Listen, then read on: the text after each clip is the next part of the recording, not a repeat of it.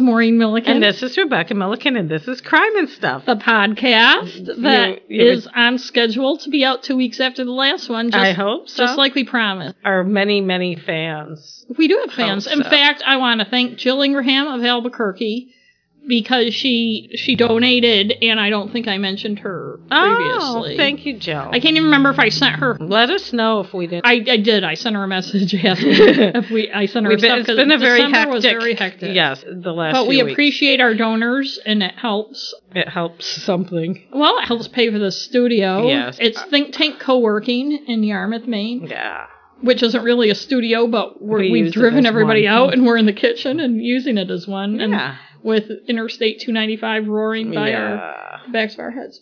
Our stat service, Blubrry, which I don't think I've Yes, mentioned in a while, our Blubrry is a- hosting service. Yes, and they're they're really fun. And now they've got you know when they have the geography, they also have Canada now. Yeah. And they show all the provinces who listens to us. We like looking to see. Britain. Well, they have England. They don't show a map for England. I don't know why, but they do for Canada and Brazil. Where they show parts of it is what you're saying. I mean, it's on the map. Eh, on the world map, but they have broken down by Right. yeah. Right. They, don't, have, the separate broken maps. down. But if maps. you're interested in for your own podcasting stuff and using Blubrry, if you click on it through the one on our site, ostensibly we would get I don't know some pennies. I'm not sure what we get since I don't think it's, it's ever kind of vague about. It. It's very vague, and who knows? Maybe with Maine's laws, the same one that keeps us from benefiting from Amazon and other things. Or getting my ACX royalties for my audiobooks would maybe keep us. Who knows? Thanks, LePage. Even though you don't blame him, I do anyway. So, anyways, you, you Did you have- say even though you don't like him, I do? I said, even though I bl- you told me not to. I don't know. So anyway, we don't have any updates or anything, right? I don't think so. So Wait, today, I probably have some I should be doing, but I haven't. I'm I so- know, I there's just so much. We'll put them on our page. yeah, when I get to that. Yes, um, this is an exciting one. And one reason is it's a story that's been going on for 28 years, and I followed it for all of those years. And I was looking for my original Boston Globe from when it happened that I had saved. I know I saved. And I thought it was in my 9 11 box with all my newspapers from that and like Obama's inauguration and stuff, but it's not there. And since this predates that, it might be somewhere else, but I know I used to have it. She's a hoarder, people. Well, I like keeping newspapers, and, I and maybe in my use box, this. Like this. and maybe in my box of newspapers with And- all my clippings from stuff that I think would be good in mystery novels. Hmm. But in any case, not to keep you in suspense, although since you've seen the title of this, you already know what it is. but my best source for the story today was the Boston Globe of course. and I've been reading their story since it broke, as I said. In fact, they have a whole page on it that I'm not sure if it's in front of their paywall or not, but they have stories on it going back to 1990. So it may be worth subscribing for a month just to read all their stuff. And this is the mm-hmm. Isabel Stewart Gardner Museum heist Yeah. the biggest art heist in history, and it still hasn't been solved. Most of my source material is from the Boston Globe. I did watch some video stuff, and there's a good book, Stealing Rembrandts by Anthony Amore and Tom Mashberg, that I got some stuff. The stuff that I didn't get from the Boston Globe, I will credit. Let's get right to it. All right. St. Patrick's Day was winding down in the wee hours of March 18th, 1990. In Boston, that means lots of partying, even though it was a cold, wet night. Four young men, underage, were leaving a party in the Fenway area of Boston a little after midnight. In the Fenway area, I know people think it's just Fenway Park, but it's actually, there's a whole neighborhood and it borders on Northeastern University and Boston University. And, but anyway, they were leaving a party and they saw two cops sitting in a little red Dodge hatchback on um, Palace Street. It's a not heavily traveled side street. So you, obviously uniform cops. Yes, Okay. uniform cops, and especially at that time of night. It's a side street that's not heavily traveled, and it was an odd sight to them, especially since they're sitting in a little red Dodge Dart. But since they were underage and they'd been drinking, they figured they'd just keep on moving along and not wonder about it too much. In the Isabel Stewart Gardner Museum, which has a side entrance on Palace Street, guard Rick Abbott was working with a guy he had never worked with before, a young man who usually worked days and was filling in for Abbott's usual partner, an older guy who'd called in sick. Hmm.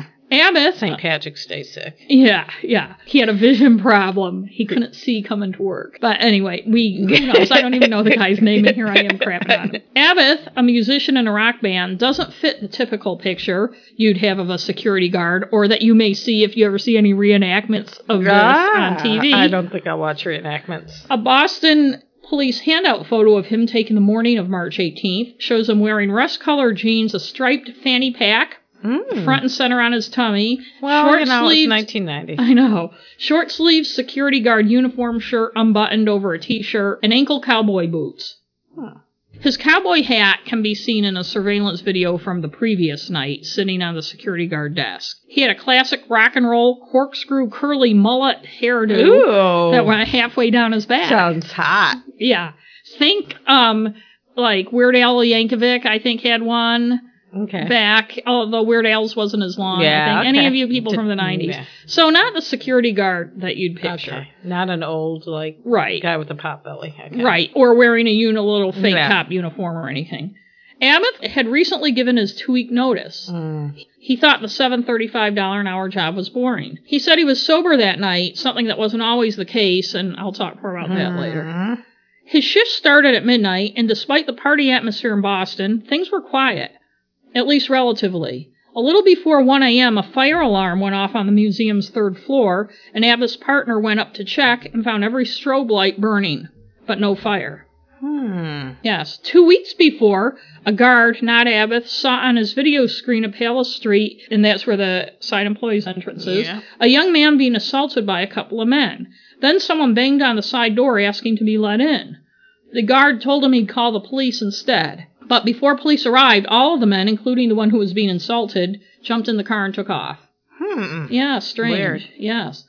Abbott, too, sometimes added to the disquiet. A few months before, he'd let some friends in, and they drank wine and wandered the museum, admiring the art. Mm, mm, mm. Yes. And I want to interject here that this is a museum that at that time too, because I had visited it many times before and after the heist. A lot of art students, a lot of times they'll go to museums and sketch. You can only use certain kind of pencils there. They don't want you to use certain materials that will. I can't remember now. I never sketched at museums. What, the dust they Yes, because of the dust they Yeah. So and they're very picky. Right. So having people wander around drinking wine is Is eh. not cool. Although I think they have weddings there and stuff, but in certain Yeah. parts, I'm sure. And we'll talk a little more about the museum later. and it's a beautiful museum. It is beautiful. At 1:24 a.m., two cops, the ones the drunk underage boys had seen sitting in the red Dodge, it was later determined, buzzed the side entrance and told Abbott through the intercom that there had been a disturbance on the grounds, and they asked to be let in.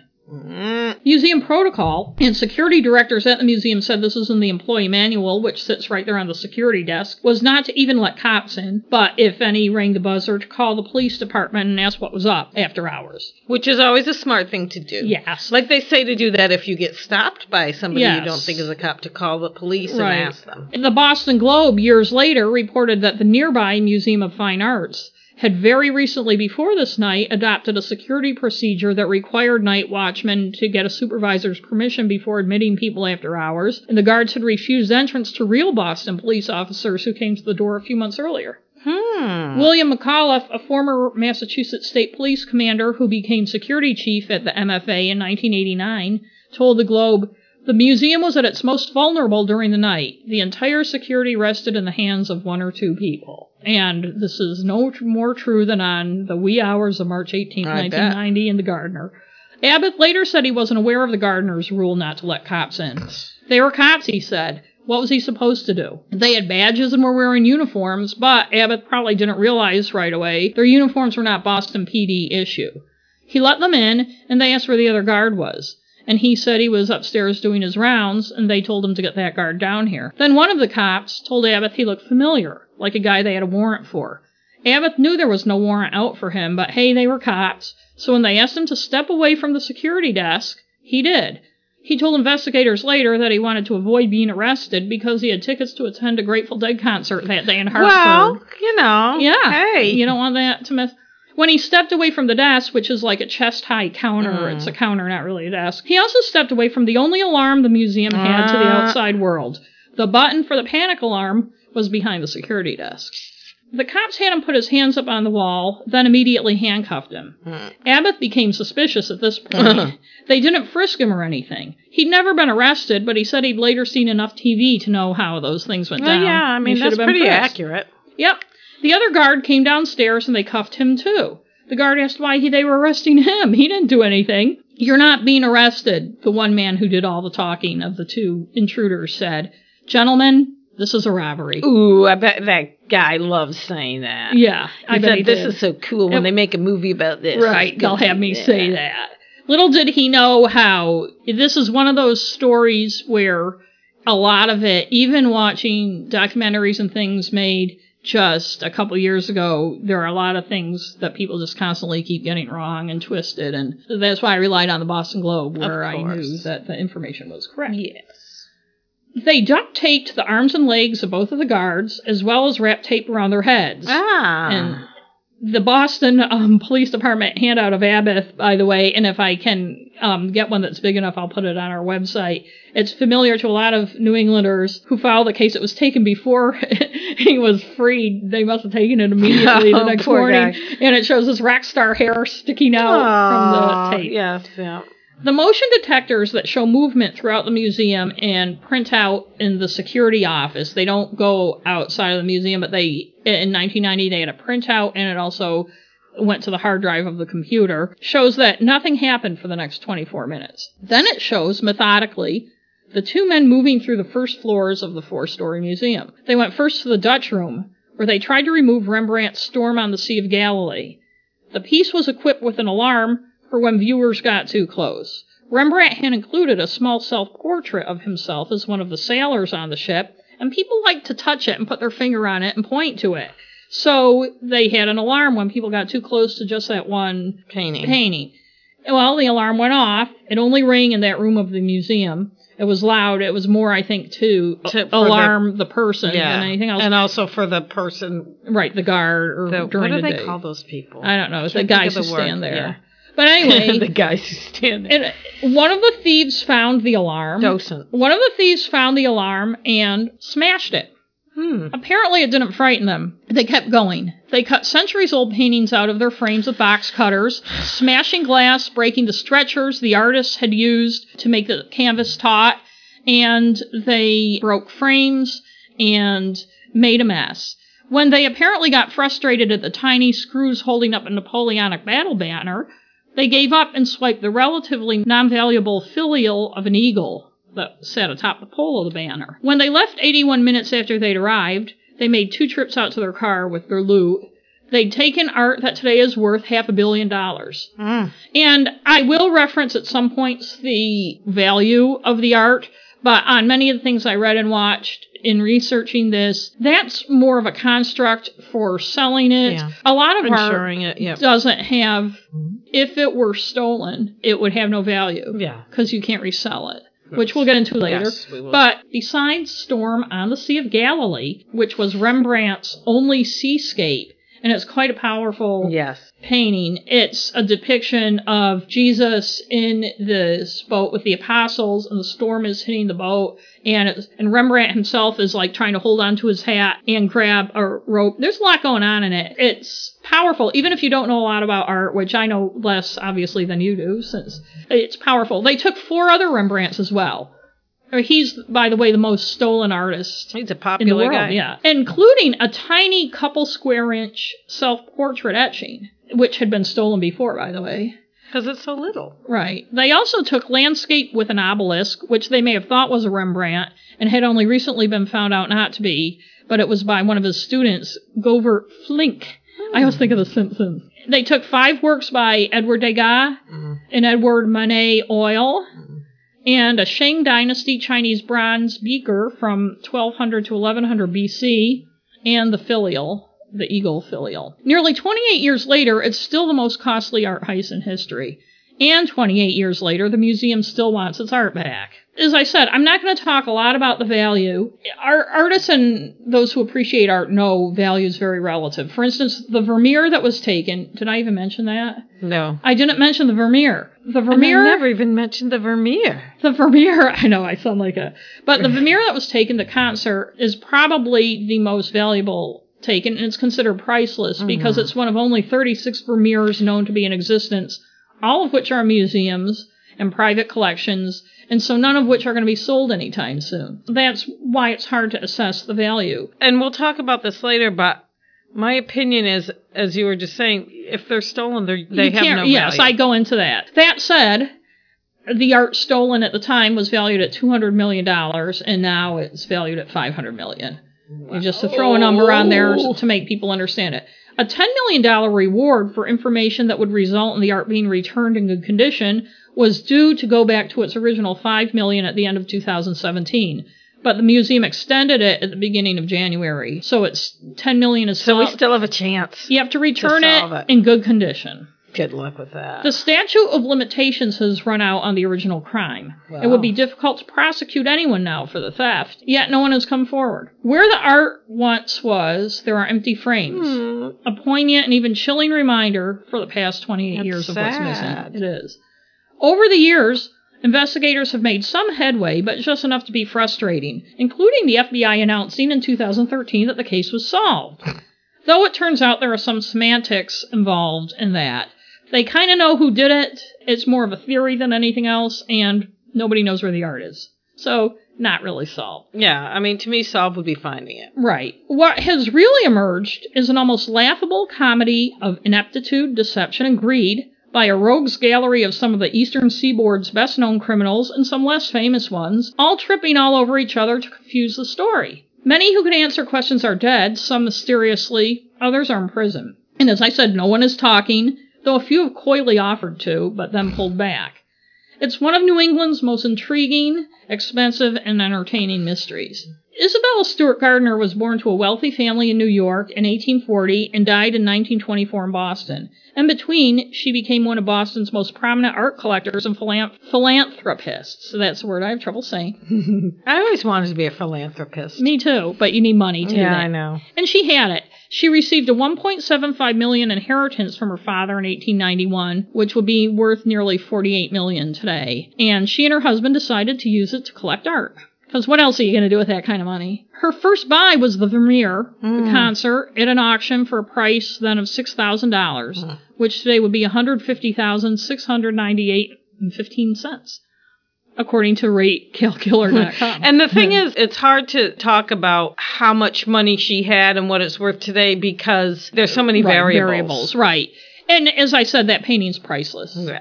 In 1896, she bought Titian's Europa for $20,000, which would be 555667 Whoa. in That's 19 pretty cents hefty today. price. It, but it's worth much more, and Yeah. it's considered the museum's most well, valuable. and art now is like, forget it. Right, it's worth much more. Yeah. And it's considered the museum's most valuable piece. It was on the third floor, and it was ignored by the thieves hmm. nearly a hundred years after she Did- bought it. Do you have like the sizes of any of these things, and do you think Not that really uh, made a too difference? detailed. Okay. No, no, I don't think the size has made a difference because the storm on the Sea of Galilee is quite large. Oh, that's true. and that one Rembrandt is a, little bigger Yeah. than a postage stamp. So she was considered a little eccentric, the way really rich people are allowed to be. If it's me, it's just crazy or annoying, but if it's her, it's eccentric. Not that she doesn't sound like a cool person, but for instance, once in 1912, she attended a Boston Symphony performance. Which is a very stuffy, informal affair. It certainly was back then. Wearing a white headband that said, "Oh, you Red Sox." she was like at the time seven, early seventies because she was born in 1840. Okay. right, she would have been 72, I guess. Yeah. You're bad at math. I am. Oh, you Red Sox. Oh, you was Red Sox. That was that like a lament. That may have been one of their worlds. That's the year Fenway Park opened. I can't remember if that was one of their uh, World Series years, but maybe they were off to a bad start. You know how it is. Yeah, nothing's changed. A Boston reporter at the time wrote, quote, There's nothing like her in any city in this country. She is a millionaire bohemian. She is the leader of the smart set, but she often leads where none dare follow. She imitates nobody. Everything she does is novel and original. All right. She was cool. She met her husband, Jack Lowell Gardner, who was the brother of a friend at school, on a trip to Boston. They married, and her husband was what would then be considered Boston royalty. Mm. Related to the Lowells, his mother was a Peabody. These are not only the names of Massachusetts cities, but families that helped form the economic and social fabric of the city back in the 1800s. They married and lived on Beacon Street in Boston's Back Bay, still one of Boston's toniest neighborhoods. I think Tom Brady has a place there, among other people. And the house was a wedding gift from her father. Hmm. They had one son who died of pneumonia before he was two years old. Aw. And she then had a miscarriage and was told she couldn't have any more children. Aw. She was depressed, so Jack took her to Europe to cheer her up. Mm. And they spent a year mostly in Paris, where she started keeping scrapbooks, extensive scrapbooks, which I think are in the museum, of her travels, and also her interest in art was piqued Nice. back then. They later adopted the three sons of Jack's brother, who had died young, but this didn't stop their world travels, and the first art they collected came from places like Turkey, Egypt, and the Far East. She and Jack had dreamed of opening a museum to house their art, which their Back Bay townhouse couldn't hold, and he died in 1898 before that dream could be realized, but she said, what the hell, and bought the land in the Back Bay fens of Boston a few weeks, six weeks or something after he died, to build her museum. Was the Museum of Fine Arts already there? There wasn't much there, and I'm not sure if the MFA was there yet or not. But it was a fairly empty Yeah. part of Boston at the time. She helped design the building, which was in the style of, of a Venetian Renaissance palace. Mm. Inspired by Palazzo, she and her husband had, had visited in Venice, where artists and writers gathered, mm. which was kind of part of her vision. And she spent a year making sure that the art collection and furnishings were to her liking. She wanted the interior to elicit emotional responses from people rather than it just being a cold collection of works. And I think anyone who's been there, there's gardens. It's It's just, a, there's a yeah, it's a courtyard in the middle, Right. like an atrium, and it's it's beautiful. it's really they have a gardener whose whole job is Yeah. to do that It's atrium. it's- I mean, you would think when you walked in, I didn't realize actually that it was built as a museum. I didn't- I always thought she lived there. Was a house. Yeah, it was- because it has that feeling when you And go it- in. yeah, I mean, it's just a great- mansion, but and it's a great place to visit. It's Mhm. very eclectic yes, it's very nice. it opened in 1903 and she had the Boston Symphony Orchestra play at it and it, just like one of those modern aren't we cute weddings that you read about in People magazine they had champagne and donuts. Ah, yum. And when she, I know it makes me hungry. When she died, she left an endowment for the museum and asked that its collection not be altered and that it be, which is one reason why the frames are there, Yeah. and that it be open to the public forever.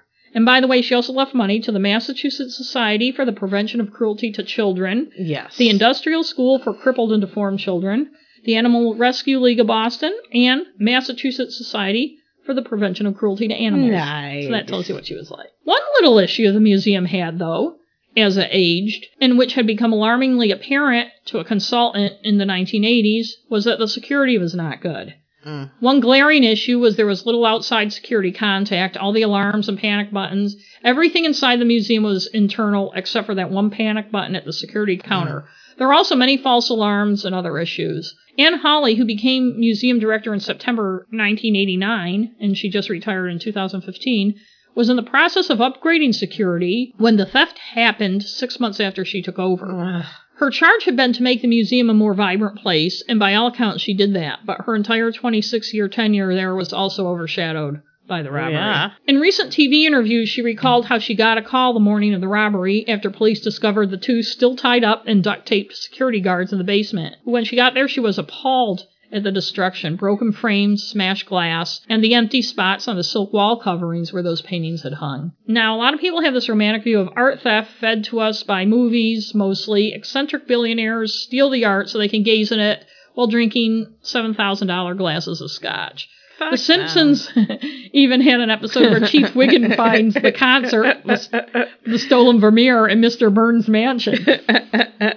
One headline in the Boston Globe the day after the theft was Secret Collector's Passion or Ransom Seen as Motive. Mm. But the reality is much more pedestrian, and the Globe within days dispelled that notion of the secret collector. Some of the speculation was because of the random nature of the thefts. Extremely valuable art was passed over for others, making some wonder if certain works were targeted. But the thieves were burglars, not art aficionados. FBI agent Geoff Kelly told Erin Moriarty on CBS this morning in 2013. Erin Moriarty's the one that's on 48 Hours. She is, the yeah. she was annoying on this. Sorry, Erin, if you're a listener, but you were annoying. Kelly has been the FBI investigator on the case since 2002.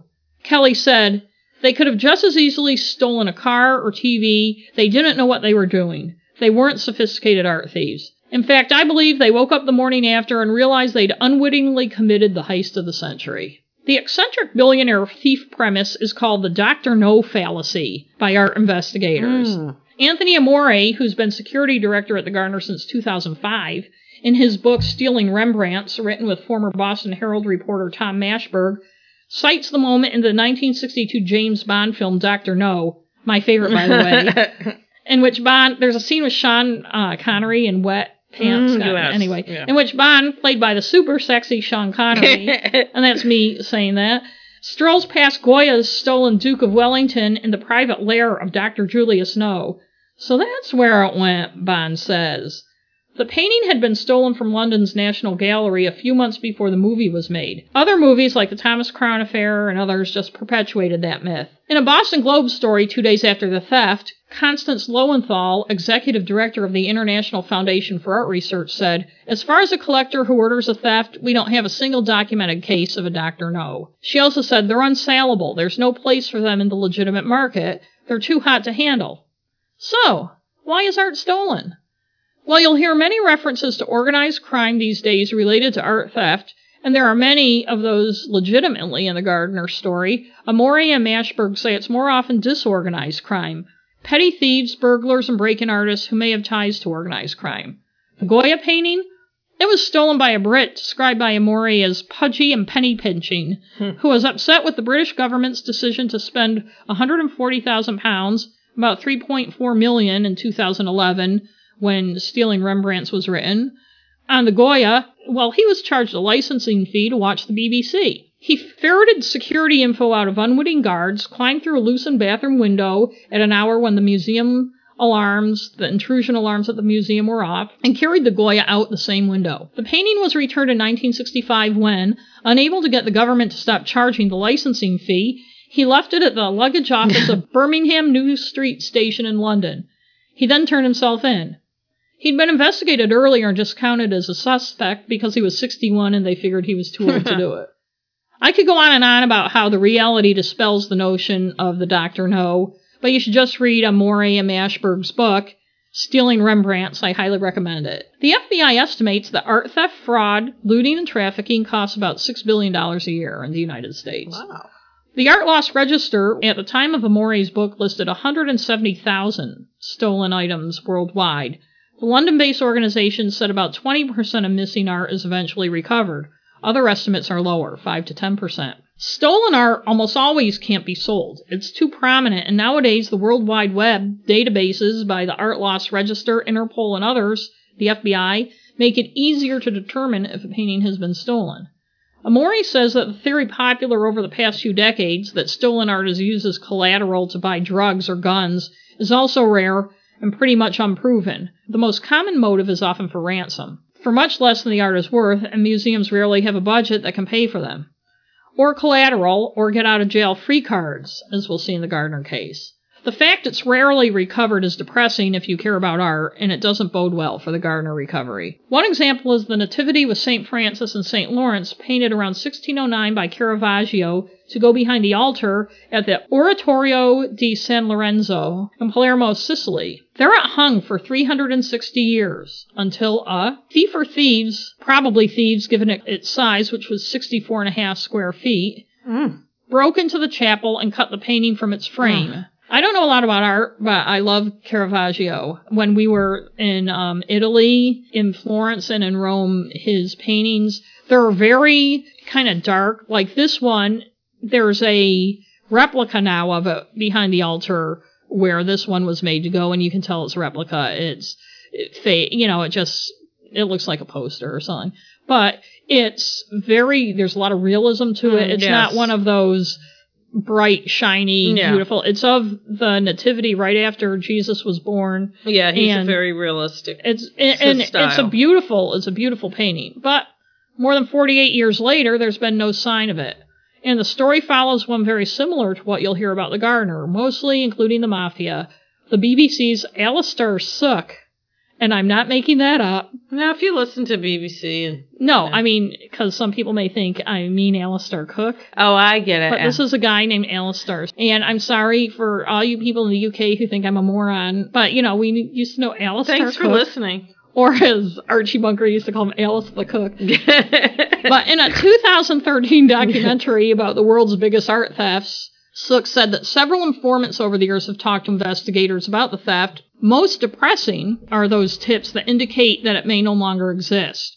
According to one informant, the thieves who cut the picture from its frame did so much damage that when they presented it to the man who had commissioned the theft, he burst into tears. yeah, well, that's what you get, motherfucker. I know. According to another, the nativity was hidden for safekeeping in a farm outhouse where it was gnawed by rats and pigs, I bet. and so it was burned. Other stories are it was used as capital for heroin, diamonds, or guns. That's what's known about the theft of- Caravaggio. one. Caravaggio. So here's what's officially and publicly known about the Gardner theft. In 2013, the FBI said the case was solved. Yeah. They had they knew who did it, they knew who they were connected to, but they didn't know where the art was, and it was theory, not So they did a piss poor job of solving, Pretty supposedly. I So- mean, I'm not still- saying that they should have, but they shouldn't say it's solved. it's still an active case. I think they've stepped back from that it's solved thing. And then there's stuff that they don't say. There's a lot of wink winks going on. Mm. In August 2015, the FBI released a six minute surveillance tape from the night before the theft. It's very intriguing. It flips between outside the side entrance and inside the security area. So it shows Palace Street and the security counter, but it's aimed, it's not to show necessarily what's happening so much at the counter as the door, and you can see the counter. You can't really see who's behind it that much. But security guard Rick Abath lets a man in. This is the night before Hmm. the theft. The man does something at the security desk for several minutes. He's only partially in the picture, and he goes out, turns the lights on his car on, comes back in, and then he ultimately gets in and drives away, and it's six minutes. The FBI didn't say why that footage had not been made public before and whether it was viewed by the FBI in its initial investigation. And it seems to me it would have been very helpful to show that to, to Rick Abath the day after the friggin' Let's say, what the fuck is Right. this, mister? The robbers had taken the tape from the night of the uh-huh. heist, but they didn't take the tape from the night before. Because this was people, younger people. This is back when it was videotape. right, it was on a VCR tape, and lots of places would tape over the Yeah, tapes. They would do it for like a week Right. or yeah. The Boston Globe reported that several law enforcement officials, when this was released in 2015, said the video appears to have been overlooked and mixed in with other evidence at the onset of the case. U.S. Attorney at the time, Carmen Ortiz, said a team of investigators began reviewing the original evidence and that one of them, Assistant U.S. Attorney Robert Fisher, requested the video, which was in the custody of the FBI. Officials then decided to release it to the public in hopes it could lead to new information. It apparently didn't. Now, my, to me, and maybe this is just because I watched a documentary about Whitey Bulger last week, it looks like Steve the Rifleman Flemmi with a, the haircut and the windbreaker. Maybe it was. Um, well, there is a Whitey connection to this. yes, we'll I to thought later. there was. The Boston Globe has a nice link to the surveillance video where things are pointed out. They put some text on it. Hmm. The raw video is confusing because it also shows an older guy, the other security guard Abath worked with that night, but not the night of the robbery. And since he's not dressed in a the one that couldn't see coming. Right. And right. And since he's not dressed in a security guard uniform but in geezer wear, including suspenders, many who watch the video think he's the mysterious guy. and they miss the mysterious guy who's kind of in, at the edge in a corner. Ah. So what happens is he's at the very beginning and he leaves to go on his rounds. yeah. And then it shows the street and it shows the guy getting out of a car and Abath letting him in. And uh, the other guy's gone on his rounds. In fact, I, w- I r- saw a reference in one report when it was first released to him, to the mysterious guy being an older guy in his 50s or 60s. And obviously they were looking at the guard.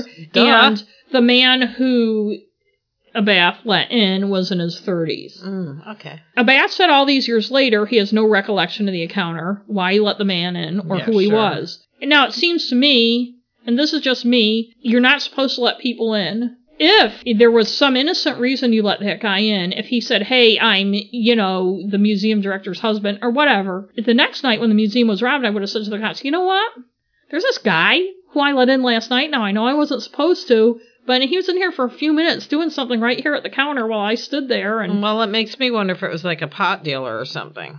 Y- yeah, you don't know. But why wouldn't I mean? But he was on. doing something. It didn't look like a drug transaction. Abath was there, but he wasn't really. And this guy was doing something with. It's hard to tell, but he's fiddling around with something for a few minutes. The FBI now says the goal now is to get the art back, we'll talk about that. in a minute. Okay, so I have a, and maybe this is a naive question. If they know who did it and the statute of limitations is run out and this person has no, they're dead. okay, and if they're dead, so they can't say. I'm going to go into Okay. all that. All right, Um, I'm sorry. I keep, that's okay. I keep trying to jump the gun, You but Yeah, that's all right. U.S. Attorney Ortiz said in 2015 her office would consider granting immunity to anyone, including the thieves, if they orchestrate the return of the artwork. Now, maybe she didn't realize the statute of limitations had run out 20 years before that. But she said immunity probably would not be given in some circumstances, such as if someone was killed to get the paintings. There could be, and even though the statute of limitations has run out, there could be related charges well, there could be civil. that would still be yeah. too. In 2013, as I said, the FBI held a press conference to announce the crime was solved. They had identified the thieves but wouldn't name them. They said some of the artwork changed hands through organized crime circles and moved from Boston to Connecticut to Philadelphia, where the trail went cold in about 2003. And it's funny, up until then, Rick Abath's name, I don't know when his name finally was made public, but he was still the security guard whose name wasn't made public. And the other security guard who was on duty that night, who was a young guy, a horn player, I read somewhere, it has never been publicly identified. Interesting. FBI investigator Geoff Kelly told Shelley Murphy of the Boston Globe in 2015 that a witness deemed credible by the FBI claims to have seen the Storm of the Sea of Galilee, Rembrandt's only seascape, as I mentioned, when someone tried to sell it in Philadelphia around 2003. The FBI even has a PowerPoint that includes court proceedings, public records, and newspaper accounts to explain its theory that local criminals with mob ties were behind the heist. But, like everything else, it's a theory, though by guys who know their stuff more than, say, your average internet true crime fan. Us. Us. There are a lot of theories. The Boston Globe last March even published a story by Shelley Murphy and Steve Kurkjian, a retired reporter with the paper who won a Pulitzer Prize for something else and has worked on many of the Gardner stories. Explores the top theories. This was last year on the anniversary of the theft. And so, with the help of the Globe and my added research, I'll go through some theories here. You'll see there are ties that connect many of them, and they aren't necessarily exclusive from each other. The first one is the FBI's theory. The FBI's theory is that local criminals with mob ties were behind it. They believe one of the two fake cops who entered the museum was Dorchester repair shop owner Carmelo Merlino, described by the Globe as a mob associate who boasted to two informants that he planned to recover the artwork and collect the reward. In 1999, he was caught in an FBI sting trying to rob an armored car depot. Hmm. Despite offers of lenience in return for the stolen artwork, he never produced it and he died in prison in 2005. The FBI believes three others, George Reissfelder, Leonard DeMuzio, and David Turner were involved in the initial theft as well. Reissfelder died in 1991 of a cocaine overdose. Hmm. DeMuzio was found shot to death in East Boston, also in 1991. Ooh. Turner was convicted in the armor car robbery case with Merlino and is scheduled to be released from prison in 2025. He has maintained that the sting was a setup to arrest him, then pressure him for information about the museum heist. Well, too bad he didn't give any. The FBI thinks that after those guys' involvement, the artwork ended up with Robert Unk Guarente, a convicted bank robber with ties to the mafia in Boston and Philadelphia, who died in 2004. In 2010, Guarente's wife Elaine told the FBI that before her husband's death, he gave two of the stolen paintings to a Connecticut mobster, Robert Gentile, during a hunting trip in Madison, Maine. I remember. I remember that story. Right, in yeah. Madison, Maine, where Guarente had a camp. And they didn't shoot anyone. No, they didn't. They I'm didn't. just they didn't mistake any people for deer, referencing our earlier episode. Yes. Um, it, so they didn't shoot anyone on that hunting trip. Elaine said that Guarente once showed her a painting, one of the two, rolling it out of the tube he kept it in. She told the Globe it didn't look like any of the ones stolen from the Gardner, and news accounts say it wasn't a Gardner painting, but one stolen in a different robbery. The rolling aspect especially makes it seem that it's unlikely to be one of the Gardner ones, and I'll talk more about that later. All right. Gentile didn't pass a lie detector test. This is Guarente's the guy who died in 2004. Okay. It's confusing. Gentile didn't pass a lie detector test in which he was asked if he knew about the heist beforehand or was familiar with the paintings. The lie detector test included showing him the photos and asking him if he was of the paintings and asking him if he was familiar with them. He felt that the lie detector test wasn't fair, and when he said no, it said he was lying, so they showed him the like Rembrandt etching, and he said yes. He, he was familiar with it, and it said he was telling the truth. But he told the FBI during that polygraph that Elaine Guarente showed him the tiny Rembrandt etching, it was a long time ago, he said. It was tiny, like a postage stamp. She pulled it out of her bra where she was hiding it to show me. She told me it was going to provide for her retirement. Maybe get her a house in Florida with it. I don't see how, but okay. I know. His attorney. Well, why didn't she? Oh, never mind. He may have been lying. Oh, yeah. His Wow. many people in this, you'll see. His attorney later had him tested again, saying the atmosphere and other issues made the polygraph a bad test. And you know, I polygraphs oh, don't are. know. I don't put much stock in them. I just, whatever. The Boston Globe, in a story, a very entertaining one that came out in 2015 by Steve Kurkjian about the whole Gentile Guarente thing, said his lawyer begged him to tell the room if he knew anything. The room fell silent for a few seconds as he sobbed. In your right mind, you think I would hold out if I knew something? Gentile asked. I know there's a five million dollar reward here. Do you think I would deny my family 5 million and get these charges off my back if I could? Because they were offering um, immunity on some gun charges and stuff. I'll tell you again, I don't know anything, and whoever is telling you different is lying. In 2009, the FBI came up here to Maine, I to like your dramatic reading, by the way. Thank you. In 2009, the FBI came up here to Madison, Maine, and checked Guarente's camp for evidence, but they didn't find anything. And again, Guarente is the one who died in 2004, And his wife had the thing in her bra, supposedly. who supposedly gave the paintings to Gentile. Yes. They also checked Gentile's house in Manchester, Connecticut, where in his basement they found a pile of old newspapers, and included in them was a Boston Herald that reported on the theft initially. Hmm, that's not so suspicious. Look at me with my 9/11 box. And in it was a typewritten sheet of paper that had the names of the 13 pieces of art that had been stolen. Alongside the names was scratched the amount that each might draw on the black market. Hmm. Gentile, 82 now, and in jail awaiting trial on federal Oh, gun charges. He had gotten out of jail earlier, and now it looks like he's been in jail for several years awaiting charges. He thinks he's being pressured by the FBI, and he possibly is. But he was ensnared in two FBI stings and promised lenience in exchange for the stolen artwork. He insists still he knows nothing about the stolen artwork. And I checked, the last time the Boston Globe had a story about him was last fall. And I haven't seen anything new, so I think he's still in jail and he's still alive. Hmm. Although his health isn't great. Oh. I mean, I shouldn't say ah, but you know, Right. he's And he says he doesn't know anything about it, but authorities allege that he offered to sell the paintings several years ago for $500,000 each to an undercover FBI agent. His lawyer told CBS this morning in their 2013 report on this that Gentile doesn't know anything about the art and he was just trying to con art collectors into thinking he had it so he could rip them off. Yeah. I got caught in my own trap, he's told his attorney. But the FBI isn't so sure. Hmm. Gentile has asked to be put in home confinement because he says the constant gun and other charges the FBI keep jailing him on are just an attempt to harass him into talking about something he doesn't know anything about. And as I said, the last story I found of him was written in November, so I'm going to assume he's still in jail and still not talking. Hmm. The next theory, my personal favorite, the rock and roll guard.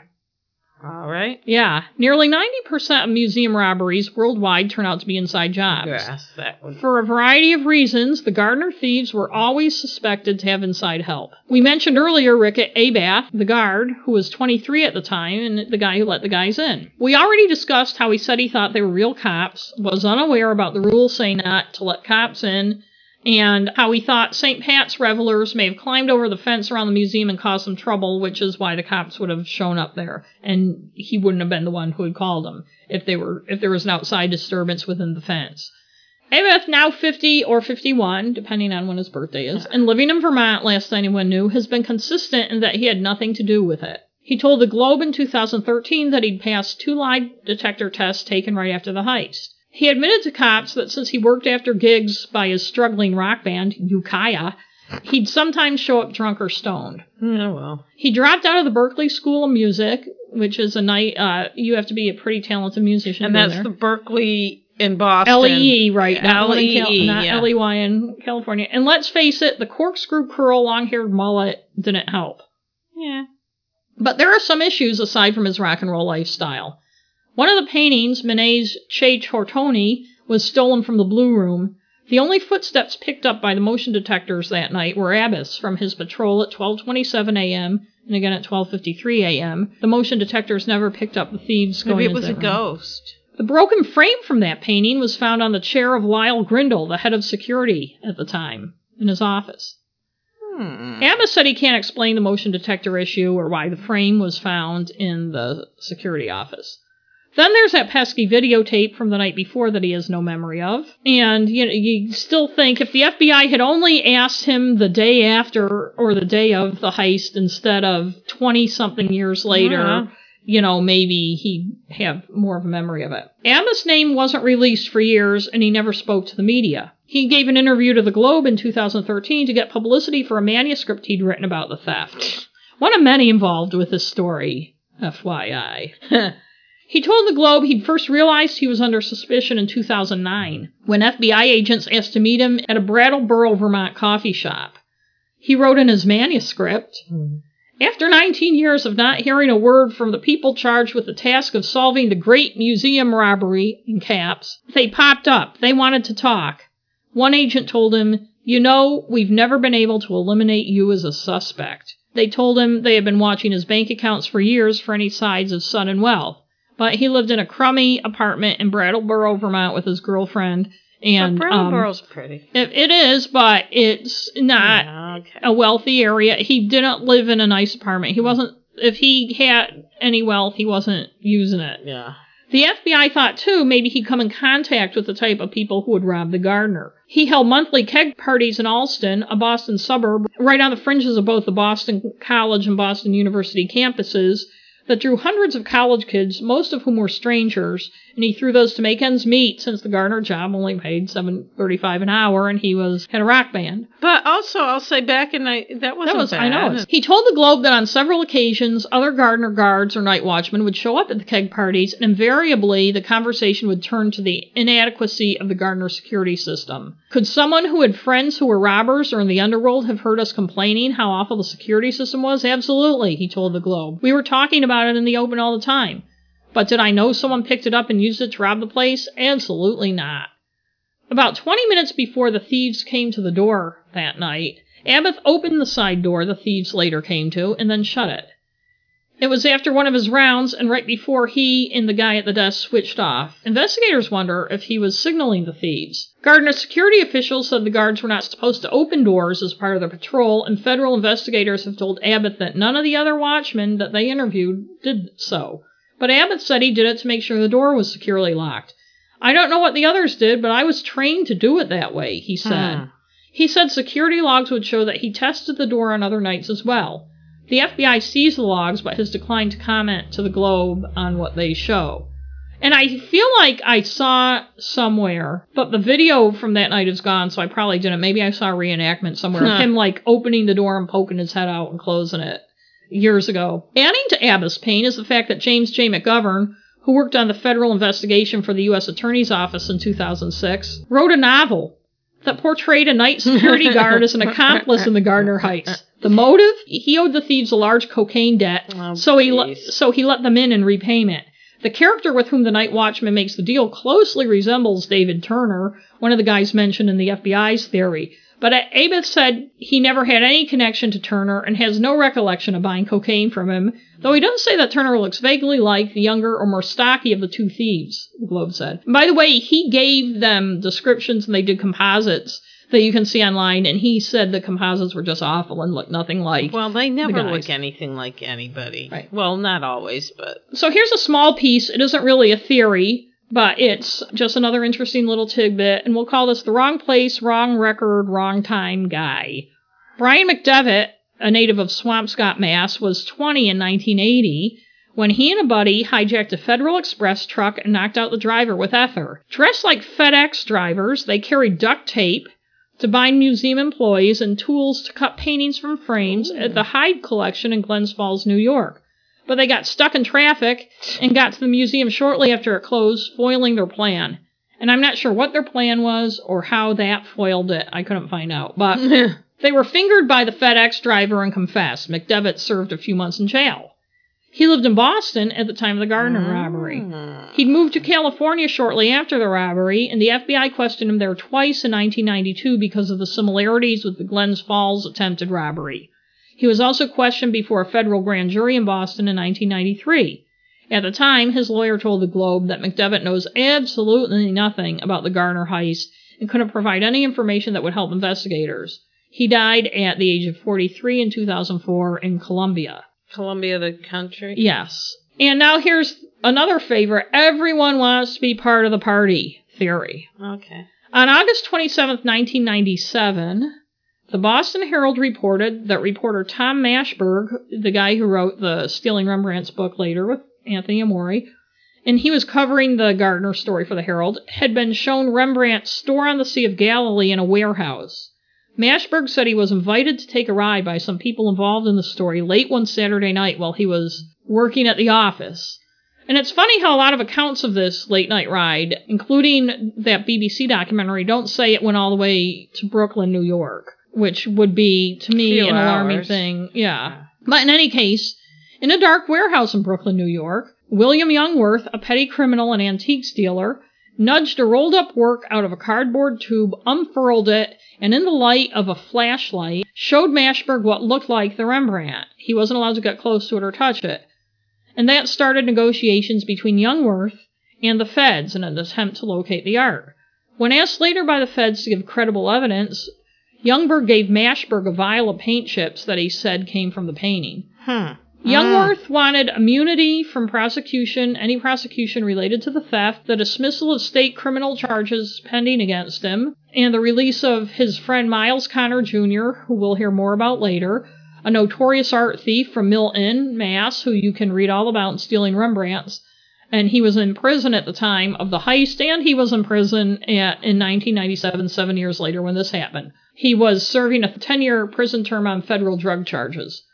It turned out that the paint chips were not from the Rembrandt, though they could be from the Vermeer or some other 17th century painting. Ah, so they were. Oh. They were some of them was Red Lake, which is the paint that was used in the there's a like rug or a blanket in the Vermeer Mhm. painting. People seem to think that that's good evidence that Youngworth had the paintings or knew where they were, but I wonder if Youngworth could have somehow come across or been given chips from some other lesser work of art from somewhere else at, from the same time. He was an antiques dealer. Yeah, he could have had an old painting that was, or Right. who knows? Another little detail the feds won't say much about. And it looked like when Erin Moriarty was quizzing FBI guy Geoff Kelly in the CBS This Morning 2013 interview, he said more about it, but it was kind of edited out. Like, she's like, well, couldn't it be? And then it was like his answer didn't flow right from her hmm. question. So, he, you know, and he says something like, well, it certainly could have, but it looked like he's conceding and that he had said something before that indicated he didn't think it was, but that wasn't part of the show and I couldn't find anyone to say it was. Youngworth, who lives in western Massachusetts, won't talk to the press about the Gardner heist. The Globe says that Mashberg says he now believes that whatever Youngworth showed him for a few seconds in the soft glow of a flashlight, as it's been described many times, was Hmm. not Rembrandt's The Storm, but a replica. It's funny because as recently as that 2013 BBC documentary with Alastair Sooke, although um, that could have been edited too, he doesn't really come out and say he doesn't think. They kind of talk around it. But I'm like, duh. The Boston Herald's headline at the time was, We've seen it, with a big exclamation point. And I haven't looked for or read that story, but Amore and others say you couldn't roll up that painting because of the amount of varnish. Yeah. And the canvas was too thick and it was too stiff to roll up. So nobody could unroll it and unfurl it. And I would also question how it was seen for a few seconds in the soft glow of a flashlight by a guy who doesn't seem to be an art expert. How would he presume immediately that to be the genuine? if you tried to roll something like that up, the age It would of it and crack the varnish, it, would crack. Right, right. Yeah. Amore kind of says that in one of the documentaries I've seen him in. In any case, in a story reported by the Globe in 2015, when director Anne Hawley retired, she said that she and board member Arnold Hyatt agreed to a back channel meeting negotiating with Youngworth at a Tony New York hotel in September 1997, so this was a month after the Mashberg thing. We tried to keep it under the radar, Hawley said, and I don't think that was reported until the Globe reported it in 2015. The discussion lasted hours, and she said Youngworth kept excusing himself to go to the bathroom, and it turned out he was wearing a wire. Ugh. Hyatt, the member of the board of the museum, agreed to personally loan Youngworth $10,000 to aid the recovery of the paintings, but nothing ever came out of the talks. And Youngworth has been described by the FBI and others as kind of a con man, bullshit artist, um, and nobody knows if he's telling the truth or not. But interestingly, in April 1994, three years before that, and when the statute of limitations was still in effect, the museum got a letter with a New York postmark promising return of the paintings in exchange for $2.6 million and full immunity from prosecution for the thieves and those who held the paintings. Because the overture involved a request for immunity from prosecution, the museum turned the letter, and I said postmark from New York, over to the FBI. And the Hmm. Globe reported this in 2005. The letter writer showed considerable knowledge of paintings and of the international art world, the Globe wrote. He said the stolen paintings were being stored in archival conditions and had not yet been sold. But he warned the museum should agree swiftly to the exchange because the paintings were being held in a country where a buyer who did not know that they had been stolen could claim legal ownership. The writer proposed that if the Gardner was open to negotiating a ransom, it should send a signal by arranging to have the numeral one Sorry. by by arranging to have the numeral one inserted in the U.S. foreign dollar exchange listing for the Italian lira in the Boston Glo- Sunday Globe of May 1st, Wow, 1994. That sounds very complicated. It does. And the Globe did it, inserting that one in the foreign currency exchange in the Globe listing in a way that didn't mess up the accuracy, of course, of the listing, and also in exchange for that they wanted the scoop if something Yeah. happened. The following week, the museum received a second letter from the anonymous writer. He said he was encouraged to see that mu- the museum was interested in negotiating, but alarmed by the aggressive reaction by federal, state, and local law enforcement after the museum received the letter, the Globe wrote. Were the museum and authorities interested in getting the paintings returned or in arresting a low level intermediary, he wondered. And then in all caps, he said, You cannot have both. Adding, right now I need time to both think and start the process to ensure confidentiality of the exchange. And the museum never heard from him again. Hmm. And it seems like that could have been Youngworth, but no Globe story or any that I can find ever tied it to him. Granted, that was only reported in a Globe story, well, actually, only, I think it was a 2005 story. And Hawley herself, years later, kind of made an appeal to him on. I think it was that CBS Good Morning thing saying, please get in contact again, we'd like to talk to you. And you'd think if it had been Youngworth, she already talked to him and would have known that was from him. But maybe not. I don't know. It just seems like it would be him. yeah. But in any case, Miles Connor, who we mentioned earlier, the famous art thief, says he and Robert Donati, another guy associated with organized crime, often talked about the flawed Gardner security system and would climb trees on the grounds to watch the guards on their rounds and try to figure out how robbed the museum. One time he said they cased the museum and he told Donati he wanted that Chinese vase. The vase is one of the, you know, it's one of the Yes. items that was stolen, and it's one of the ones that causes people to scratch their heads like, why did they take that? In his 2009 biography, yes, another writer, another writer, in quotes, The Art of the Heist, Confessions of a Master. the art of the heist. Yeah. Well, no, it's a long title. The Art of the I know. Heist, Confessions of a Master Art Thief, Rock and Roller, and Prodigal Oh, Son. Jesus. Connors wrote that a friend, David Houghton, visited him in federal prison in California after the heist and told him that Donati was one of the thieves and that Donati planned to use the art to bargain for Connors' release. Houghton died of a heart attack the year after the heist. So Connor had a lot of people looking out for him, apparently. Donati and Houghton and Yeah. and by the way, Connor is quite a character. He had a rock band, Miles and the Wild Ones or something like that in the 60s. And he also, there's also a Maine connection with him. 50 years ago, he was visiting relatives in Sullivan, Maine, down east, Yeah. and was arrested stealing antiques from the house of a woman who had just died. While in the Hancock County Jail in Ellsworth, he confronted a jail guard with a bar of soap he had blackened with shoe polish oh, and carved into the shape of a gun. He managed to escape Well, you know, and was free for five days, two of which he spent hiding in the attic of the Ellsworth Public Library Oh! before he was snagged in a manhunt in Hancock. And he was back up there for a visit three years ago because somebody's making a documentary about him, or was at the time. And that was his first unsuccessful foray into crime, and so they wanted to. I worked with someone who grew up in Sullivan, went to high school there. Oh, cool story. yeah, I know, isn't Um, and so the next theory is the get out of free bandwagon. Now, if you remember, Donati wanted the art to use as a bargaining chip to get his friend Miles Connor out of jail. Well, Vincent Ferrara, who was mob boss in Boston, is at the center of another theory involving Donati. Apparently, Donati, who was, like I said, an associate of Ferrara, visited him twice in prison shortly after the Gardner heist and confessed to Ferrara that he had stolen the art and planned to use it as a bargaining chip to get Ferrara out of jail. But Donati also said he was worried about the intense FBI manhunt. He said he was going to hide the stolen treasures and lie low for a while before making contact to negotiate an exchange for Ferrara's freedom. Yeah.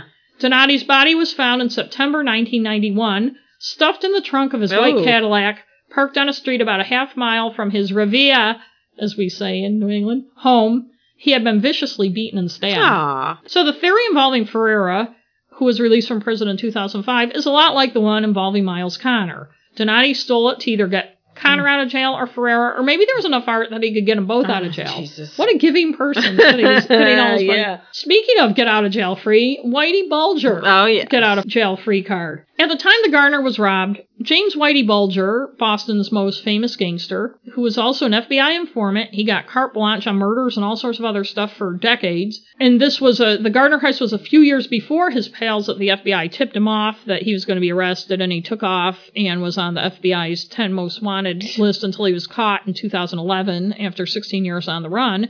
But anyway, the Globe said there was widespread speculation that even if Whitey didn't have a hand in the heist, he likely knew who did.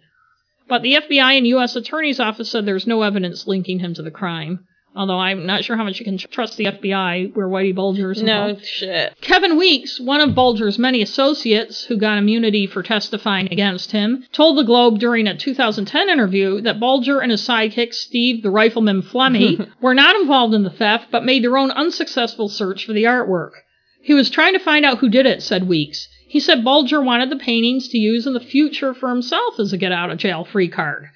When Bulger was captured in Santa Monica, California in 2011, $822,000 in cash and 30 guns were found stuffed in the walls of his apartment. Woo. But no paintings.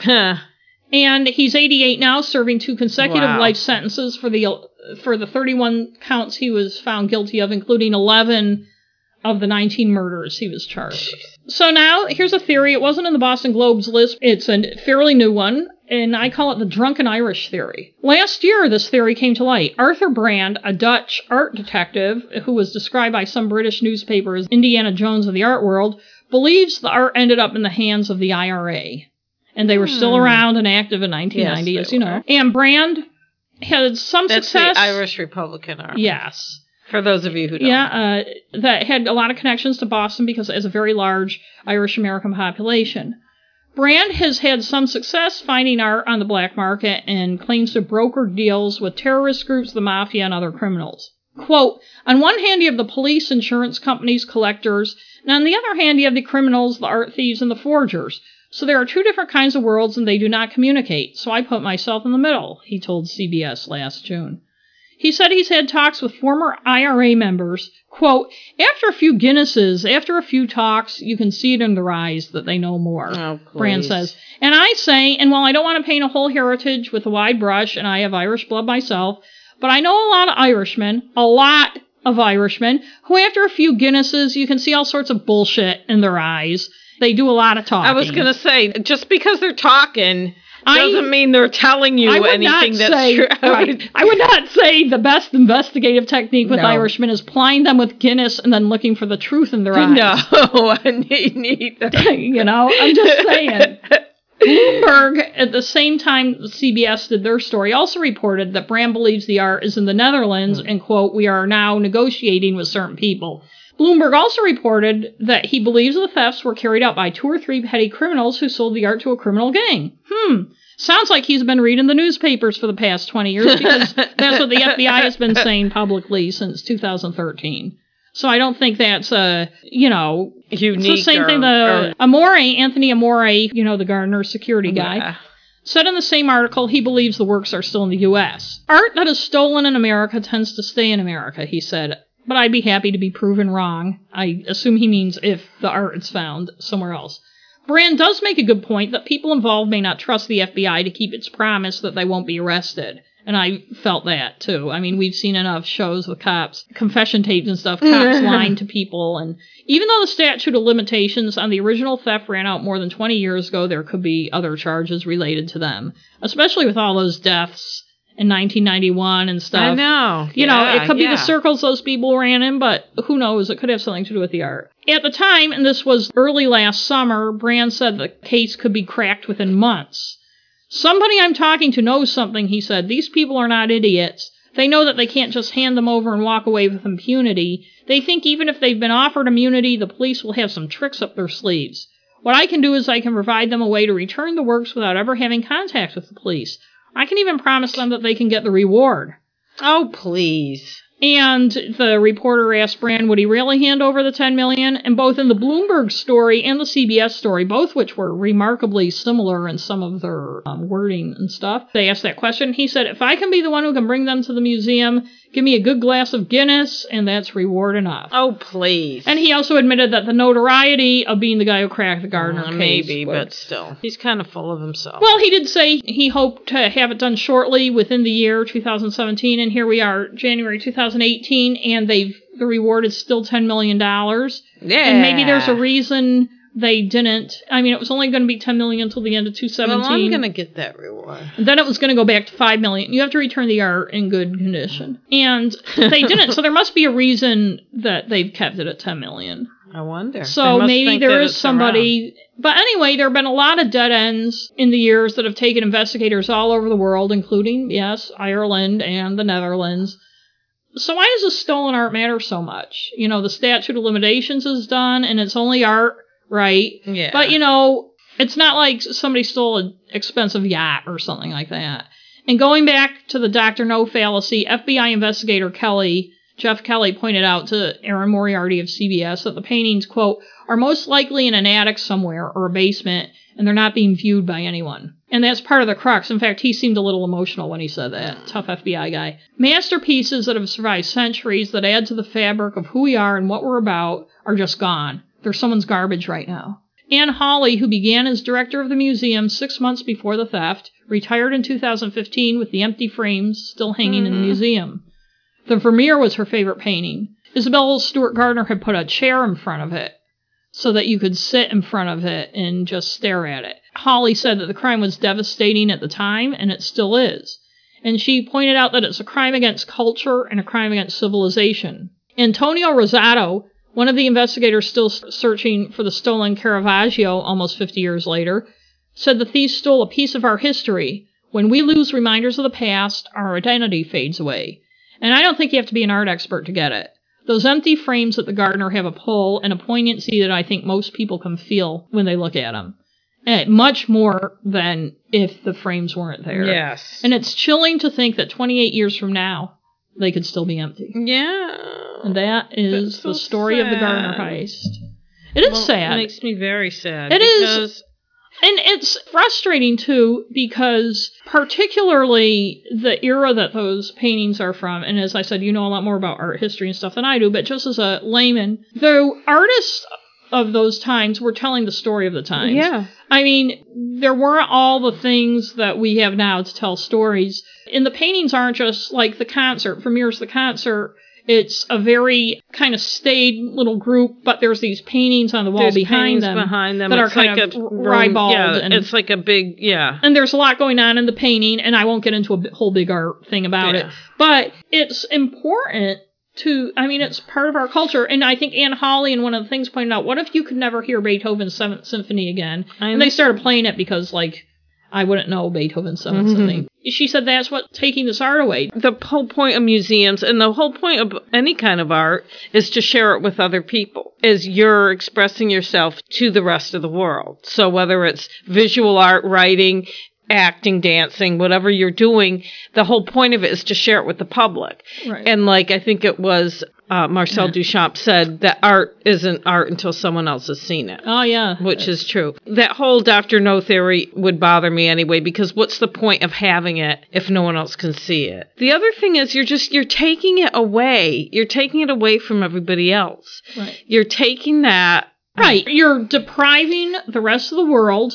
And thousands and thousands and thousands of people go through the Gardner every year. These paintings have been around for 300 years or whatever because they meant something and they mm-hmm. said something. I mean, there were paintings that were painted in the 1700s or 1600s or whatever that nobody's ever heard of because they didn't. But you don't have to be an art expert to look at the Storm on the Sea of Galilee mm-hmm. or that Caravaggio mm-hmm. that was stolen in Italy and not be moved by it and not realize that you're looking at something impressive. And That's another human being made. When you're in a um, museum and you're looking at something that maybe you've only seen in a book before, and you're standing in front of the actual thing and you're thinking, somebody made, Made those this." brush strokes that I'm looking at right now. I have to tell you, when we were in Florence and I saw Michelangelo's David, that you've seen photos of and little replicas of and stuff, and you're standing there saying, I'm looking at the thing that Yeah. Michelangelo yeah, and it takes your breath away. It does. And the fact that- it is. It and the other chills. thing, just the whole practical thing of cut the, the, whole, the disrespect they showed for the art. But also, a lot of art in museums is in its original frame. It's stretched. These on were. the, They were yeah. stretched on. And the stretchers. frames around them, the the ornamental frame is original. A lot of times, and sometimes it's take part the of the artwork. stretch it. On, yeah, they stretch it before you even paint it. Right.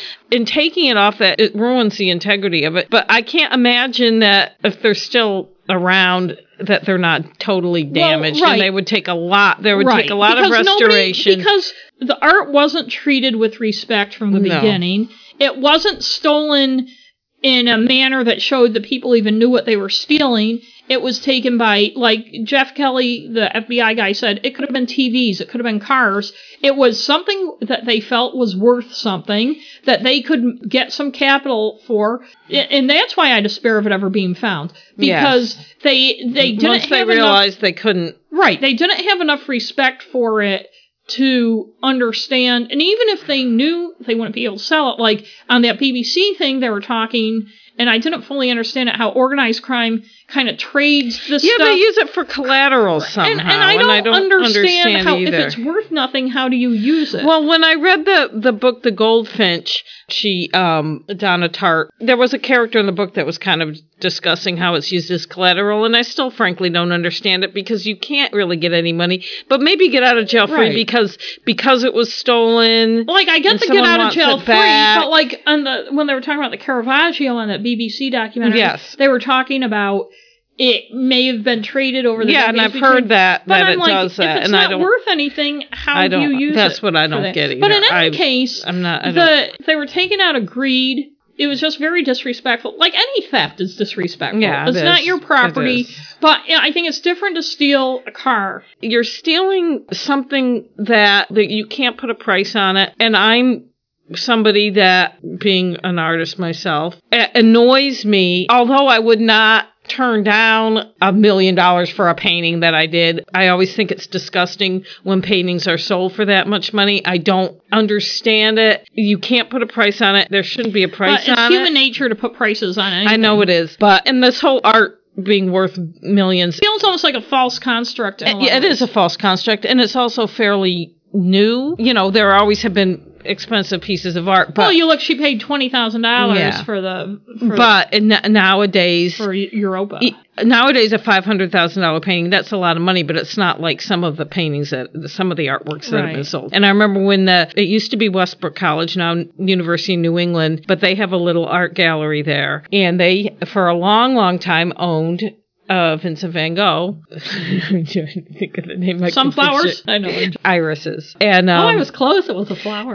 they owned it for a long time, and I think they sold it in order to get money to fix things around there. But they owned it for a long time, and when it, it broke a record when it sold, and that was like late '80s. And even then, I was disgusted by something, a painting, getting that much money. And I don't know, it's hard to explain, and and maybe people don't understand what I'm trying to say, but it just cheapens it to put a price on it, I guess. right. And Vincent Van Gogh died penniless Well, that's one of the ironies. and misunderstood and the only people that really loved him were he had a couple friends but i think the only people that really stood by him were his brother and his wife and his brother's wife not his he didn't have a wife and he was mentally ill and he he had a lot of issues Right. Um, it's one thing to get the money while you're alive. yeah artists don't even get royalties Right, you sell it, and it's if I sell it for a thousand bucks and then uh, you know 50 years later I'm still alive and someone sells it for a million bucks, I get nothing. right, So that kind of sucks. it does. But But in, anyways, uh, that's my own personal rant. But I just feel like the worst thing about it is we will probably never see them again. Yeah. They probably have been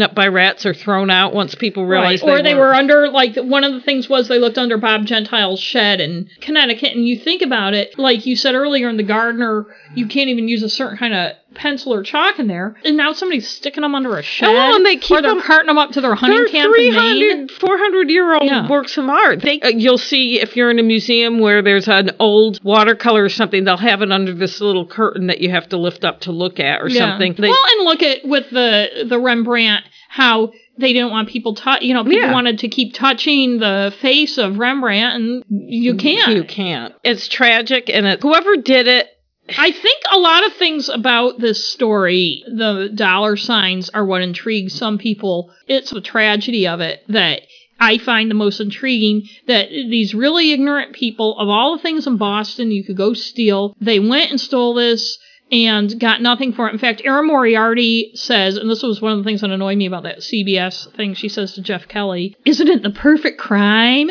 And he goes, No. And she goes, But they got away with it. And he goes, Well, to me, the perfect crime is you not only get away with it, but you profit from your crime. And he said that's the tragedy. Nobody's not that it wouldn't have been a tragedy if somebody profited, but nobody's ever profited that we know this. of, and They're uh, uh, gone. you probably know if they did. I mean, you so- would know. you would People know. would know if those paintings had circulated anywhere where somebody made some money from them.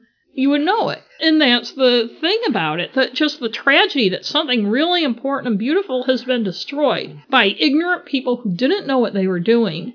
I. And I have a hard time believing Rick Abath didn't have something to do with it. With all the, the stuff that went on the night before that he never even remembered, I would remember that if I were him. Uh, well, I would remember the whole that. thing about I just wonder if he didn't. the Monet. I don't know if he was in on room. it, but it was something well, that he could have unwittingly, unwittingly. Yes, that's. and not realized. and the then at the after the fact, he's like, "Oh, Oh, shit." Holy shit. But I find it very interesting, all the people involved, that nobody's talked, even though there have been promises of immunity, the statute Yes. of limitations, that no one has I know that is weird. talked. But I also wonder why, like, if somebody had a li- like, not I'm not talking the Doctor No theory, but like, why certain ones were taken, and why did someone have a list and said, okay, this, this, this, and this is what I want, and why wasn't, why weren't other ones taken? And it just makes you wonder. I well, they think some of the things were taken on a whim, like the Napoleonic finial. Maybe Yeah. the vase was easy to grab.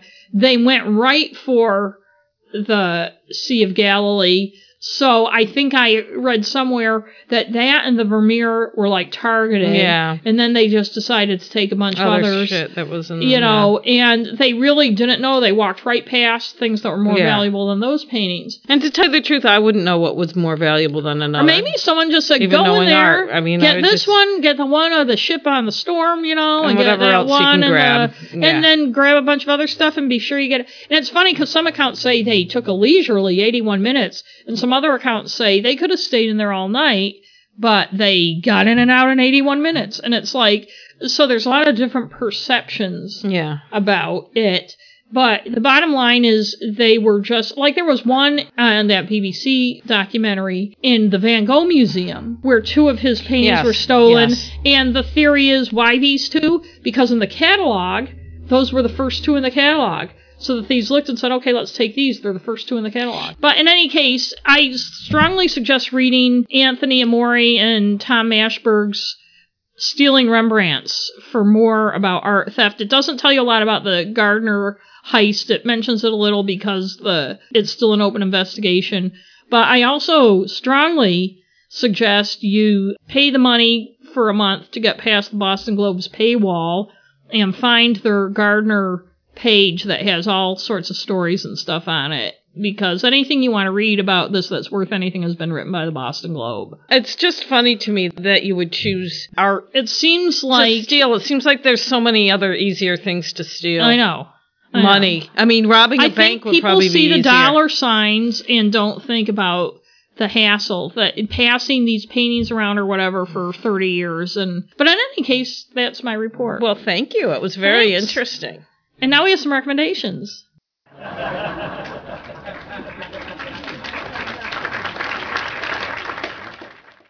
so because the gardner heist happened in 1990 we started thinking about 1990 So we decided to look at what some of the movies that were popular in 1990 were and say what we thought if we have feelings about some of them. Well, Goodfellas. now I liked Uh, Goodfellas. I don't remember if I liked it or not. I liked it when I saw it because it was fresh and it had just come out. In fact, I'm surprised looking at the movies of the 1990 in 1990 how many I actually saw in the theater. But it became too much of a thing, and yeah, so I stopped that's liking why. it. And I don't generally like mobster movies. I don't either. I did like the original Godfather. Yeah, I and sick maybe of that. Godfather 2. Godfather 3, I think, came out in 1990, it was eh. Yeah. Uh, Home Alone. yeah. I, no, I don't stuff. think I saw that. I was 25. I wouldn't have gone to I it. I saw it once. I think I've seen it on TV. TV. Yeah. Miller's Crossing. I love that movie. Did you see it? I did. I did. think it's Coen Brothers, right? Yes. Yes, it is a Coen Brothers movie, and it's good. And it's a drama, and it It's a- doesn't have a any of the comedy. No. Right. Total Recall, Schwarzenegger. Nope. No. Edward Scissorhands. I yeah, I It liked it all me. right. Disturbed It- me. I went to a lot of movies at this time in the theater because I was dating. That's what we did for dates. I was Yeah. dating someone that I can't remember why I went. Dances with Wolves. Man, Yeah. I got Kevin Costner. Sorry, Kevin, if you're listening, but that he I annoys go me to now. see it because it was a big thing, but I I think that's when I don't started think I ever saw. it. I don't think I ever saw I did it. see it. It looked like it was too long. Wasn't it like three hours Yeah, long? it was or really something? long. Misery. I liked. I the liked. Misery. Although the book was much better. The book was That better. No, this is the Stephen King movie where the woman Kathy keeps James Bates. Caan hostage Yes. until he writes another book about. Uh, Yeah, um, because she's mad because he killed off his character. Yeah, that he hated. He Yes. was happy. yeah, and But I, you know what? James Caan, a writer, or Stephen King, whatever, you know, you can bitch and hate your character, but if you've been made a fucking millionaire for it, tough shit. it's easy for you to say you're not a writer. Yeah, I know. So here's one we both have opinions on Mhm. Pretty Woman. Ugh, and that's a couple people have told me, oh, that's my favorite movie. I, Why? I, don't know. I know, that I didn't movie. like it. I'm not a Julia Roberts fan anyway, but a movie that glorifies prostitution and the exploitation of women and makes women and girls think that it's romantic to be used that way has bothered me. Since always the bothered me. But I also remember reading, and I never read the the source. There was a book that was called Three Thousand Dollars or something like that. She doesn't end up with the guy in the end. It Mhm. doesn't end like it's not a romantic comedy. Put No. it that. But I never liked As that mo- movie. the lives of most sex workers are not romantic Oh, no. comedies. and the Back to the Future Part Three. I don't ever no, watch sequels. I saw the original. Yeah, I don't watch sequels either. Ghost. I saw that. Yes. Ghost. Oh, I always think of Whoopi Goldberg. You in danger, girl. and Yeah, her and was okay. Whoopi are they, they It don't was really Demi show Moore it. with the short hair. Yes. Yeah. She made the short hair. it was a um, little creepy the way Patrick he hovered around. he got into Whoopi's body. I think she and Whoopi I got it on, but they part. don't show. They don't really show it. And then what's his name there? Uh, Tony um, Gold, gold, Gold Goldwyn, because he's Goldwyn. he's of the Metro Goldwyn Mayer. Oh, he's yeah, in that that's right. family. He got taken to hell by those black things. Forgot all that. Awakenings. Yes, I saw Ah. It, but it disturbed no, me in I many don't. ways. I never wanted I'm to not see that. big on that type of thing. No. I, I like a more reality based. Arachnophobia. I did see it. I don't remember anything about it. I saw it later on TV at a at a very depressing New Year's Eve party. It was at a low point in my life. Sorry. The Grifters now excellent movie. Yes, loved the Grifters. Loved it. I saw it more than once. In Let's fact, talk. Who was in in that? fact, uh, Annette Bening, uh, Anjelica Huston, and John Cusack. John Cusack. Yeah. I actually went when I moved to Ellsworth. I saw it once with my boyfriend Joe at the time, and then I was visiting mom and dad. It was my birthday, and I think it was the following year, but it was at the little theater in Ellsworth. They have that little theater Right. downtown, and so I made mom and dad go with me. Yeah. I, Dad, did, been a- mom liked it. Dad didn't really like I've it. always been a John Cusack fan. Burton on a Wire with Mel Gibson and I liked Goldie that movie. Hawn. I I, believe that. I liked that movie. Yeah, Days a of good Thunder, never saw it. No. Didn't like Tom Cruise even back then. Nope, me neither. Rocky Five. No. No, you never saw. I saw that? the original Rocky and that was it. King of New York. Ah, with you know who's in that? What's his name? Oh, yeah, what's have his a name? Fever for Cowbell. Christopher Walken. Yeah. Mermaids. I remember that. I Yeah, I liked that. that. I liked That that, was a good movie with Winona Ryder, Yes, Cher, Cher, and and, and was Christina Ricci? Handmaid's Tale, the movie Have with Elizabeth. Mc, uh, Montgomery. No, McGovern. Yeah, that's right. Was she the one in Ragtime? She's, Yes. She's in Downton, Downton Abbey. Abbey. Yeah, she was in it. and Ordinary People. Oh yes, she was She was in that. Tim Hutton's Yeah, it wasn't bad. I just saw it recently because I had never seen it. It was probably about four years ago because I was renting a lot of DVDs at the time, and I liked it. It was fairly true to the book. I haven't watched the Hulu What movie one. are we talking? Handmaid's Tale. Three men and a little lady. Did not see. oh really? You I didn't I did see. I did see Three Men and a Baby. There's one I know that was one of my favorite movies of that year that you haven't read yet, Well, and I don't know if it's mean, on your list. what the hell do you want from me? I don't know. Can I say it? Yes. Avalon. oh, Barry I love that movie. movie. And I saw it with Liz, our sister Liz. I don't know if it was when she was still living in Ithaca or when she was uh, teaching at Michigan State, but we saw it in the theater. And the ending, it's one of those endings where it it's hard to describe. Oh, yeah. But this guy behind us who was there with his girlfriend was just sobbing. Aw, oh end, yeah. yeah. I liked. I went to It's see very moving. It's a family. Barry Levinson did a lot of those Baltimore movies about Baltimore, like he did the one with Steve Guttenberg, um, Diner. Steve where he made the girl take the his fiance to the take that quiz about the Baltimore Colts. Oh, I don't remember that. I just remember that what's his name was in it with the popcorn and his penis was in the popcorn box. Right. But that didn't happen in oh, Avalon. that's- Avalon was a movie about several generations of family. It was it was just really good. It makes me want to look for it now and go watch it. It was good, but I'm not in the mood for that anymore. I want true crime. Betsy's Wedding with Alan Well, Alda. here's a true that crime. was an annoying one. I Here's saw that it's one. not true crime, but here's a movie that came out that year. The Krays, based on two brothers in England who were killers. Ooh. If I remember right, there was a documentary about them, but I'm pretty sure it was a, a regular movie, not a documentary. Oh, you know what one came out I went to see? The one that I kind of like was Pacific Heights with um, Melanie Griffith and I think it was Matthew Modine. They bought this house together and uh, it was like a triple decker in uh, San Francisco and they're going to be landlords and living in it and they're fixing it up. So Michael Keaton moves in and seems fine and then he turns out to be this fucking psycho weirdo Oh, I I that won't move that. out. Yeah. It's Oh, pretty gee, good. that rings a and the thing that's funny is they're both showing the apartments and stuff and this black guy comes and talks to Melanie Griffith and she really likes him and she's like, okay, I'll probably, I gotta talk to, you know, my partner because they're not married. But back in 1990, that was kind of a cool thing. They're Yeah. like living together. And he's like, okay. And then the stupid boyfriend is showing the apartment and Michael Keaton is like, well, I've got this cash right now and shows him all this cash. And so he just gives him the apartment and then the black guy is pissed because he thought he had it. And then it turns out when he starts doing all this shit, guess who's the cop that comes? The black guy. guy. And Mm. he's all like, fuck you. Spoiler alert. Anyways, Joe versus the volcano. I saw that. I liked Tom that. Hanks. That was before I started hating Meg Tom Hanks. Ryan. Poor Meg Ryan. She's had too many, too much plastic surgery I now. what the fuck, women? Come on, don't do that. She was cute before. well, they try to. You can't keep it. You just gotta age. know. I, mean, yeah, it sucks, but oh, look who's talking too with John Travolta and Kirstie Nope. Alley. I saw the first one again. As I said, we Ah. used to didn't have anything to do on dates, so Ah. we'd go Mm, to the movies. Then probably, you know, fight. it's true. Postcards from the Edge. Yeah, that was good. I like that. I like Carrie that one. Fisher and Debbie Reynolds. Well, actually, Carrie Women. Fisher wasn't in it. Meryl Streep was in it, right? Yes, it was by it was, It was Par- by, Carrie that was a good book. movie. That was one of my favorite movies of that year. Quigley Down Under. You like Tom Selleck, remember? Tom Selleck was in it. I liked him on Magnum PI, but you know he wasn't a major like. Reversal of Fortune. Jeremy Irons. oh, one about, the Klaus Claude von Bulow. Yes, Klaus. I saw that. Klaus, Klaus von von Bülow. And uh, I, I was thinking about Mike. Yeah, we should do that on one of our episodes. Rock and Roll High School Forever with Corey Feldman.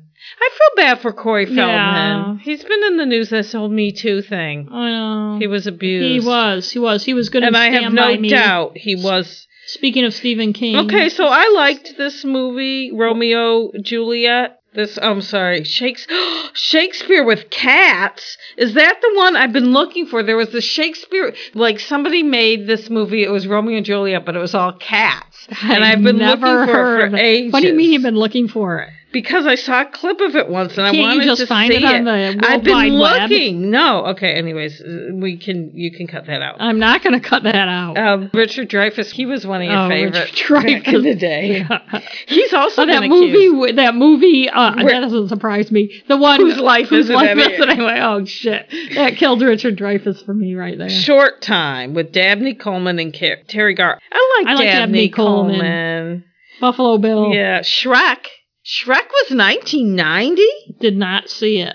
I saw it much, much later. Now, these are two that I did not see but sound interesting Slumber Party Massacre 3 No. and Sorority House Massacre 2. Wow, it, it sounds like there may be some similar stuff in those. Yeah. Stanley and Iris, Jane Fonda, Robert De Niro, I Martha saw that Plimpton, one. Swoosie Kurtz. He was, I think, Robert De Niro was an illiterate guy, and she was teaching him to read. Ugh, God. I went through a long Robert De Niro phase. I like Robert De Niro. One of the best movies. One of the best movies. Him and Charles Grodin in Midnight. Oh, Midnight Run. Run. I like that movie. State of Grace. Sean Penn, Ed Harris, Gary Oldman, Robin Wright. I think I saw that. Oh, I think that's probably where. Sean, Sean Penn, Penn- and Robin Wright got together. That didn't end well, did it? You know, I wonder if he fooled around on. Oh, I'm sure he on did. Charlize Theron Oh. because why did they suddenly break up? Like, He probably fooled around with everybody. Sean Penn. There was a lot of movies we saw in 1990. ones that stand out to me would be Miller's Crossing and The Grifters, even though that makes me sound kind of pretentious, but I liked both of those. That's okay. I those are ones I would watch again and enjoy. I would say Avalon stands out Yes, because I just have such a vivid memory of seeing it and liking it. Goodfellas because I liked it at the time. Yeah. I liked it got too much of a thing. I like Miller's Crossing, and Pretty Woman stands out because I hated it at the time. I hated the concept. I hate the fact that people think it. it's so great, and every time somebody references it as being a romantic movie, it makes me want to puke. Miller's Crossing, it's interesting. Goodfellas and Miller's Crossing, I saw both of them. As far as a mob movie, I liked Miller's Crossing much better. I liked Goodfellas because I felt it was for a mob movie. The characters were more in depth; they weren't cliches. Yes. I liked Joe Pesci and Ray Liotta. I just get sick of them. I did get. I I do get sick of the glorification of the mob Yes. and the assumption that all Italians are in the mob, the mobization of culture and people thinking it's this cool thing and they all want to be in the mob. So I lost interest in the good feelings I had about Goodfellas didn't last and not because of anything the movie did but just because of cultural reasons. Yes, I understand. Yeah. And it, Postcards from the Edge I just thought was great. I don't know if One I of the things I remember it. is a guy had broken up with her, Meryl and she said to, and she said, was crying to Debbie Reynolds, and she goes, "But he told me he loved me," and Debbie Reynolds said, "They all say that, then they come." and I can remember who I was seeing with it, one of my girlfriends, and we just laughed and laughed and. As I was telling you earlier, when I was at work today, I was looking up on the computer these movies. Busy day at work. Huh? It was actually busy Yes, this I know. morning. I'm sorry. Then I slowed down because people watching I, I'm sorry. I'm sorry that I But I'm um, protracting this conversation. but I realized my coworker wasn't even born when these movies came out, Mhm. and, and I was talking about them as if she would remember them, No. and she was just like, "Oh, I think I've seen that." She was trying to be polite, but in reality, she was thinking, "Lady, you're fucking old." God, you old. It's like some You old geezer talking about seeing Frank Sinatra on the radio or something. Stupid old crone. But anyway, I think on that note, it's getting, it's getting late, and I have a long drive home just so I can turn around early tomorrow morning and drive back. Yeah, at least you have a job, Yeah, I know. I shouldn't complain, should I? and at least you have a car, and at least you have a house to go into. yeah, and that was right on the edge. That's a story for another day. Isn't it? At least your house is not the only living thing in your house is your cat right now, maybe. But I mean, there's no other. there could be human. other living things. But there are there Walls. isn't a person there. Uh, except for me. You're the only person. But in any case, thanks for listening. Thank you, everybody. And you can follow us on Facebook and Twitter. and listen to us however you want to listen to us. Or just look up crime and stuff. and if you can shit. rate and review wherever And- you listen. And like Jill Ingraham from Al- Albuquerque. Point me Don't sing and perfect upset in the direction No. of Al- I know she just turned it off. You can donate. It helps us uh, rent our space and Pay pay, Blubrry and and stuff um, like that. and thanks for listening. Thank you. Bye. Abath, now 52 and living in Vermont, Oh, he's the same age as me. Mm-hmm. has been consistent. Wait, he wouldn't be 52. My math is off. He'd be, because I was 25, and that was, yeah, yeah. it If he was 20 23 in 1990, That's 27 years ago. okay. Yeah. So is he 52? No, he's like 50. Wait. Oh, Jesus. I was 25 in so 1990. 19. So he was born in 1967. so, so he wouldn't be 52. He'd so be he'd 50. be 50. Okay. Okay. Yeah, don't lean on the table. But I like to. I know you do, but it takes me longer to edit. You know, when you edit them, you can do whatever you want. okay. So anyway.